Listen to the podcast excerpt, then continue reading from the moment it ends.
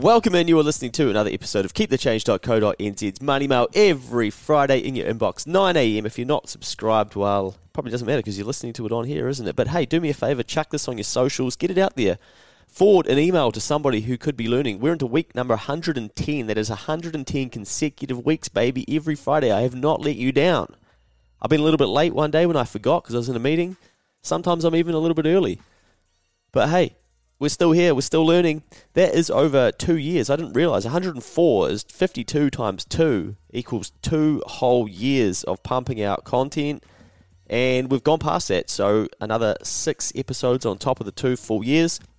We're going to keep bringing it to you because we are really getting into a ugly time, and I see on the news last night they led with the stock market and the market's crashing, crypto, stocks, housing, it's all fucked out there, uh, but you know that because we've been talking about it, and I guess have a think, you know, that that's how you stay ahead of the game. I have people that I speak to who, now they'll talk to me about it because they, they've seen it on the news, and it's their first inkling or understanding that, oh, they'll be like, oh, how how your shares going, mate? You know? And you're like, mate, you're fucking like, don't know, what, four months, four months old? Uh, this has been happening for a long time. But people don't get stuff because they're not actually paying attention, and all they may consume is the news or radio talkback or whatever, and that's really their only education around a topic. Not you, you're smarter. You're actually actively trying to learn. That is awesome, and that is how eventually you get to look back in five years' time and go, wow, how am I so much further ahead of my mates, of this group of people that I used to hang out with, those types of things, because you're actively trying to learn.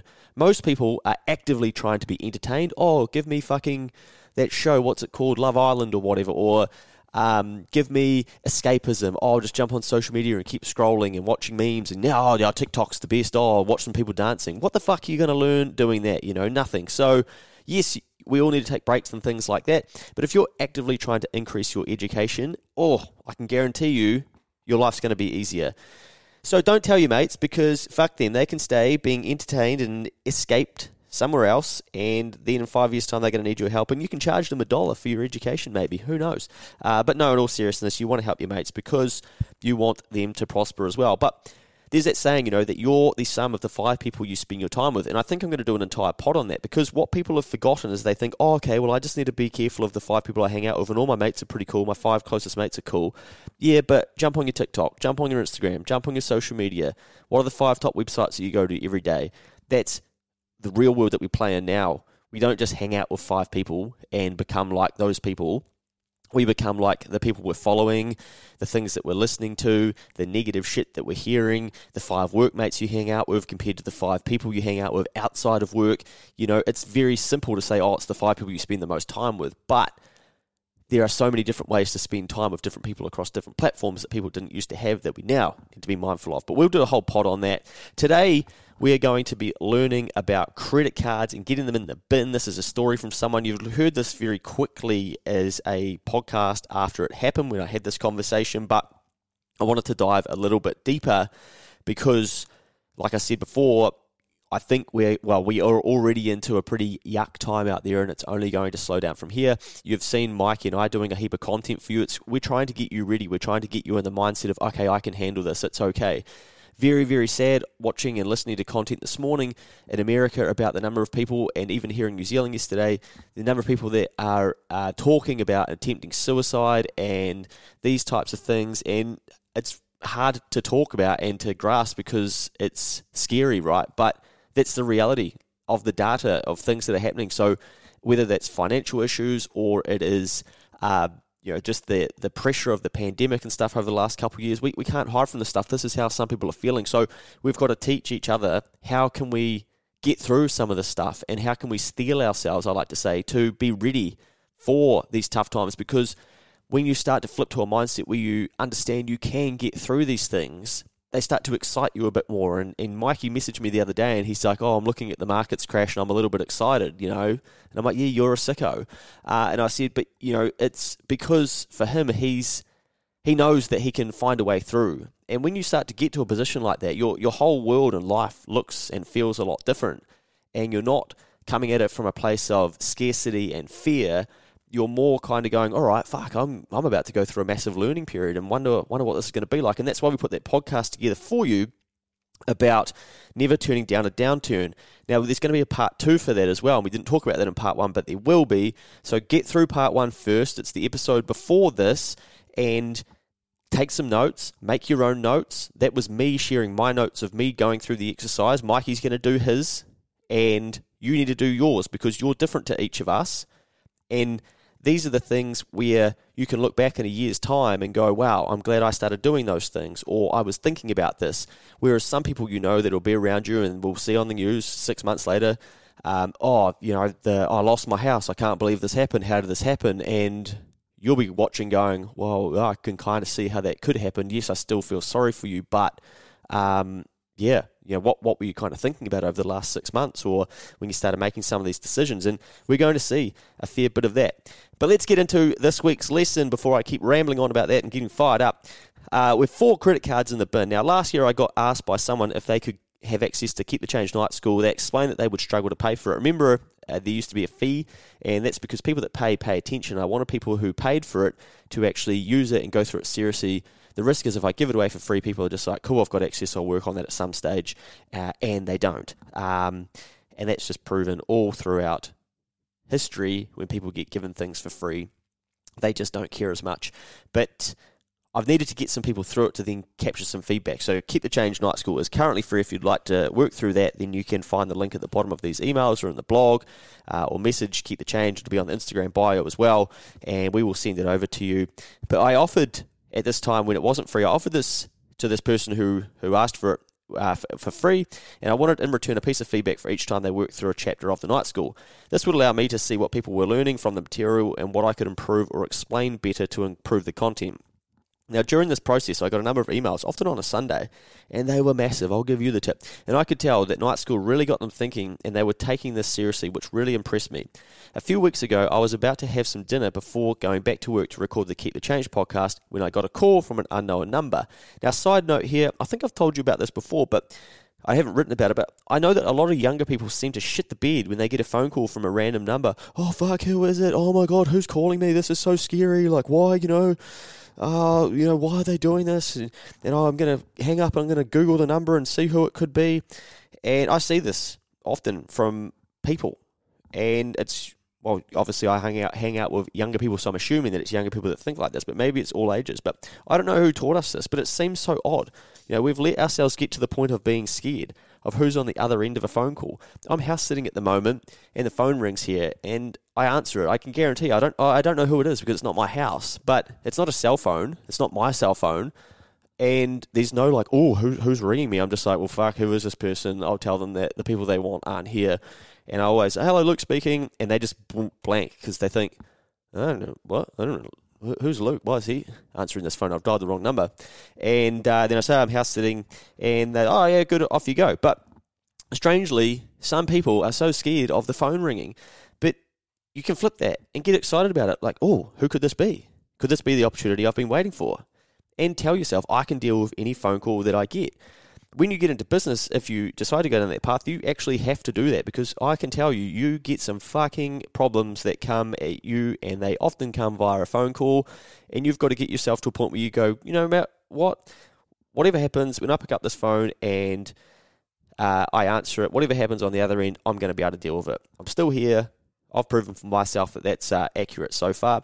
So maybe flip that, because ninety-nine percent of the time when that phone rings from somebody, it's not that exciting, is it? Or it's not that big of a problem. And often it's just a, a random person or an unknown number or someone fucking trying to sell you something. So why are we so scared of people ringing us? So back yourself, pick that shit up, and if you don't want to talk to them, this is what I do. I just explain, I'm really sorry, I'm in the middle of something, I'm working on a client matter, or I say, I thought that you were the lawyer calling uh, for a client of mine, and I'm actually in the middle of something, I don't have time to talk right now, and get off the phone, like, off you go. uh, because you don't want to just constantly be, oh, hey guys, this is a lovely dinner we're having. I've got a random phone number that's ringing me. This is fucking exciting. This could be the opportunity of a lifetime. Um, but that, because that's what kind of happens. So I get excited now when I see the phone ring. I'm like, oh, who's this? Could be a lead. Uh, but I just quickly try and get to it and then get out of the call if I don't need to be part of it. Now back to my phone call. Hopefully that's helped you. You know, just if you're scared of the phone ringing, seriously, like that could be your resolution to to break the back of that. That that shouldn't be something that scares you. Back to my call. It was a person who had been given access to Keep the Change Night School last year interrupting my dinner, but I answered it and like, hey Luke, how you going? And I'm like, hello. And they're like, oh, I'm sorry, I haven't been in touch with you for a while. I'm thinking, oh shit. Well, what's what's happened here?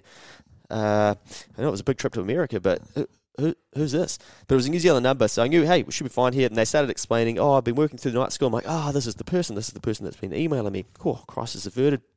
Uh, so got through a bit of a phone call with them, and really they uh, they wanted to tell me what they had been up to. And they wanted to explain how they'd paid off not one, not two, not three, but four credit cards. They just cancelled their final card, the fourth card. They even had an emergency savings account set up for the first time ever also.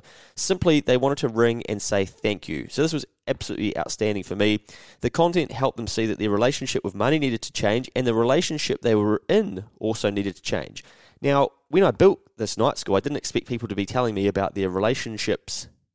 I assume they'd be learning about their relationship with money because that's one of the chapters, but I didn't expect for people to be telling me about their relationships. But you know, that that's an important part of it, and they could identify, hmm, the relationship I'm currently in uh, is not going to help me get to where I want to go in terms of my financial goals, and also the situation I'm currently in is partly created via the relationship that I'm in. So they had some really hard decisions to make. But sometimes we have to find a alternative solution, because we can't just magic up four less credit cards without sacrifice, can we? You know, if it was that easy, most people would just get rid of their four credit cards, wouldn't they? But you've got to sacrifice something, and you've got to come up with new solutions. So this person had to first review their spending in order to cut some of their spending. They also had to go home to their parents and explain the situation situation they're in. Share your problem with someone that is going to want to help you. You know, that's what other people want to do for you. As much as you feel embarrassed doing it, or you've got to leave your ego at the door, and if you, it's your parents, you know, they've probably done the same sort of thing. So you're, the, the parents of this person were willing to help, which is amazing, and I can appreciate that not everyone listening to this or reading this will uh, will have somebody that will be as accepting of them and have that option to be able to go to their parents and tell them something like that. Now, they the parents allowed them to to move home and start to get on top of this, and what they would usually spend on rent, they could now pay off their credit card debt. Now that's exactly what they did, and their parents effectively monitored this, so their parents were giving them some form of accountability. Brilliant, another great layer to achieving goals and having success is having accountability. Why do you think a lot of successful people have coaches? Why do you think sports teams need coaches? We need direction, we need goal setting, and we need the accountability on top of that. Oh, you weren't at training on Tuesday. Mm, you're not playing this week, dickhead. You know, so that's why accountability is so important. And it may not be your parents' view; it could be your brother, your sister, it could be a friend. But try and wrap some accountability into the things that you're doing, and you will notice that your likelihood of achieving them will increase if this person actually holds you really, really accountable. Now, you may not be able to move home, but perhaps you can move in with a friend. Maybe you could do six months house sitting, do something to bring your living costs down, or maybe you're in a position where you can have a boarder at your house to bring in some cash. During the process, our night school graduate realised that over time they had spent over seven thousand dollars on interest and credit card fees. Now this was actually the total of the four credit cards. So what they did is they went back and they analysed all of the interest that they'd paid over the life of those four credit cards, which was seven grand combined on four credit cards, and guess what? The fees, the late payment fees, the drawing the cash out of them and paying that fee, the interest fee, the interest, seven grand in total over the lifetime of those cards. So the seven grand of debt had turned into seven thousand dollars of interest that they're getting nothing for, and it is just dead money gone to the bank, pumping up their profit.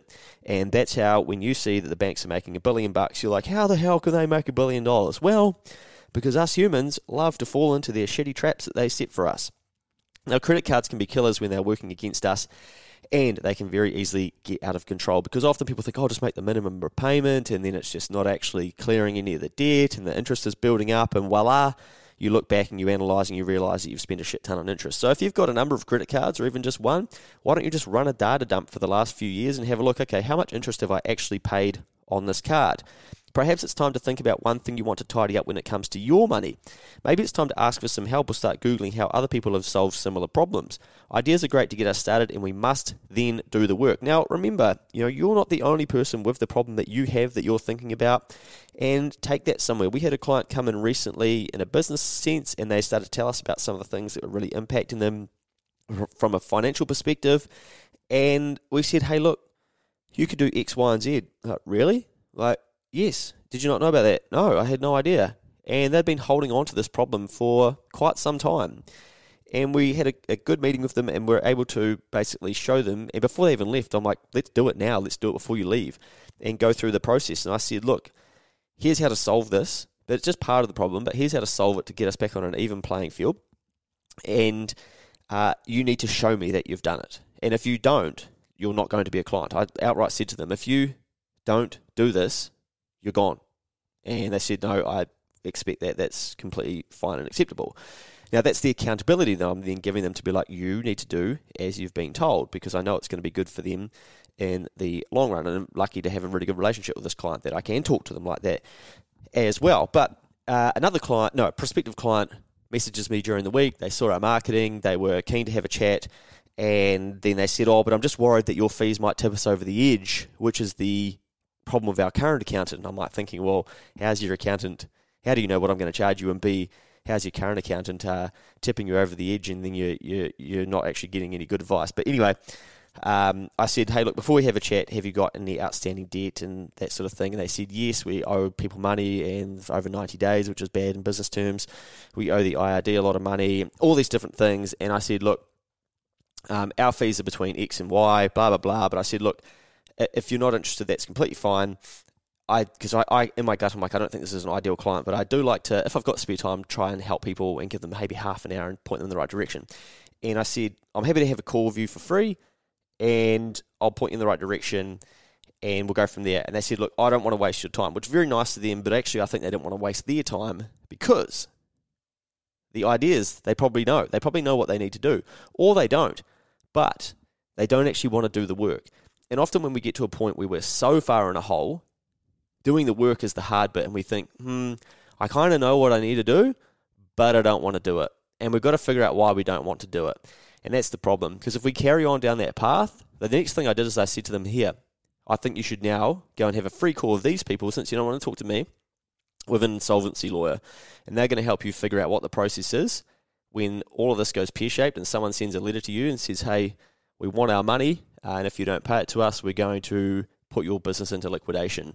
Because that's probably what your outcome is going to be for that person. But they didn't reply, so I don't know if they're going to do that. But, you know, ideas are great, and the tips and the information, we can't just go and hunt all this information. We need to fucking do the work too, right? But go and have a search for people that have got the same problems as you, no matter what they are, and just go, that might just get you inspired to go, wow, okay, this person did it, though. And that the people that talk about solving problems, they always talk about it after the fact, don't they? So they've got a different level of energy, they make it sound really easy, but they lay it out for you, and you think, okay, well, if I can just get started on, on this, then you can go down the path. So, you know, have a look at the problems that you have, write them down, and then, especially if they're financial, and go, right, can I find somebody who's solved this already? And that could give you the roadmap that you need to take in order to solve the problem. And it's not always about the best way to do something. It's just, what is a way for me to get started? And then you can figure it out as you go. And then, of course, you can start to help people on the other side of that as well, if they've got some of the uh, issues that you used to have, just like what I'm trying to do with Keep the Change. Now, maybe you want to level up your financial knowledge or work through the Keep the Change Night School. It's currently free, and you can access it at keep the change dot co dot n z forward slash night school hyphen or dash v two. Now, that's the version that is very easy and fast to sign up to. Apologies if it asks you to enter your credit card details, but it won't charge you anything. The product is set to zero dollars. I think I've told you before that the platform that I use uh, is built around selling things online. So it's like, why are you giving this away for free, you dickhead? Uh, so it's like geared to capture the data before then asking you to buy, but the price is zero dollars. Before you go, I know a lot of you love your economic learning, and I have a video for you to watch this weekend. Now, I did put this on Instagram, and so some of you may have already seen it. It's a Ray Dalio video, explaining the change in the world order. The New World Order. It has, oh, New World Order. I don't know if you should say that because then people get all conspiracy, like, oh, it's the changing world order. Sorry, that's better. The changing world order. And when you watch this, you'll realize this isn't some conspiracy shit.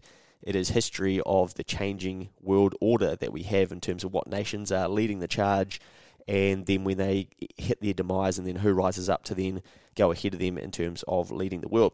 Now, this has over fourteen million views in only three months. It's from the legend Ray Dalio. He's a billionaire with the world's largest hedge fund, and I, it will help you understand what is going on out there, especially with credit and just some of the things that are happening, and you'll think, wow, you know, you thought you were living in a unique period of time, but really this has happened time and time after again, so what can we... Uh, time and time after, uh, again, so what can we learn from that? Now, heads up, it isn't pretty, but hey, you're a realist. Check it out, and there's a YouTube link in this week's Money Mail, so go and have a look at that. Have a learning weekend. You're one of five thousand seven hundred fifty plus recipients. Did you know that an additional two hundred twenty-nine million new credit card accounts were opened in the first quarter of two thousand twenty-two in America? That's a shit ton of credit cards, isn't it?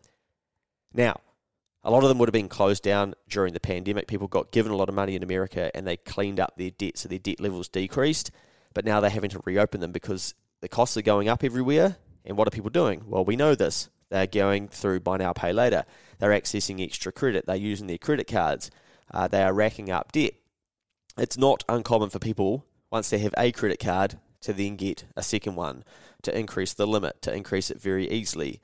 I think maybe one of the gaps could have been that as banks transition to more technology that's easy to use, there's no talking between the banks fast enough. So if Luke goes and applies for a B N Z credit card and a credit and a Westpac credit card and an A S B one all in the same time, and I've got a bank account with them and a history with them, and I basically don't tell them that I've got one credit card with the other, because at this stage I don't, you know, I'm only applying.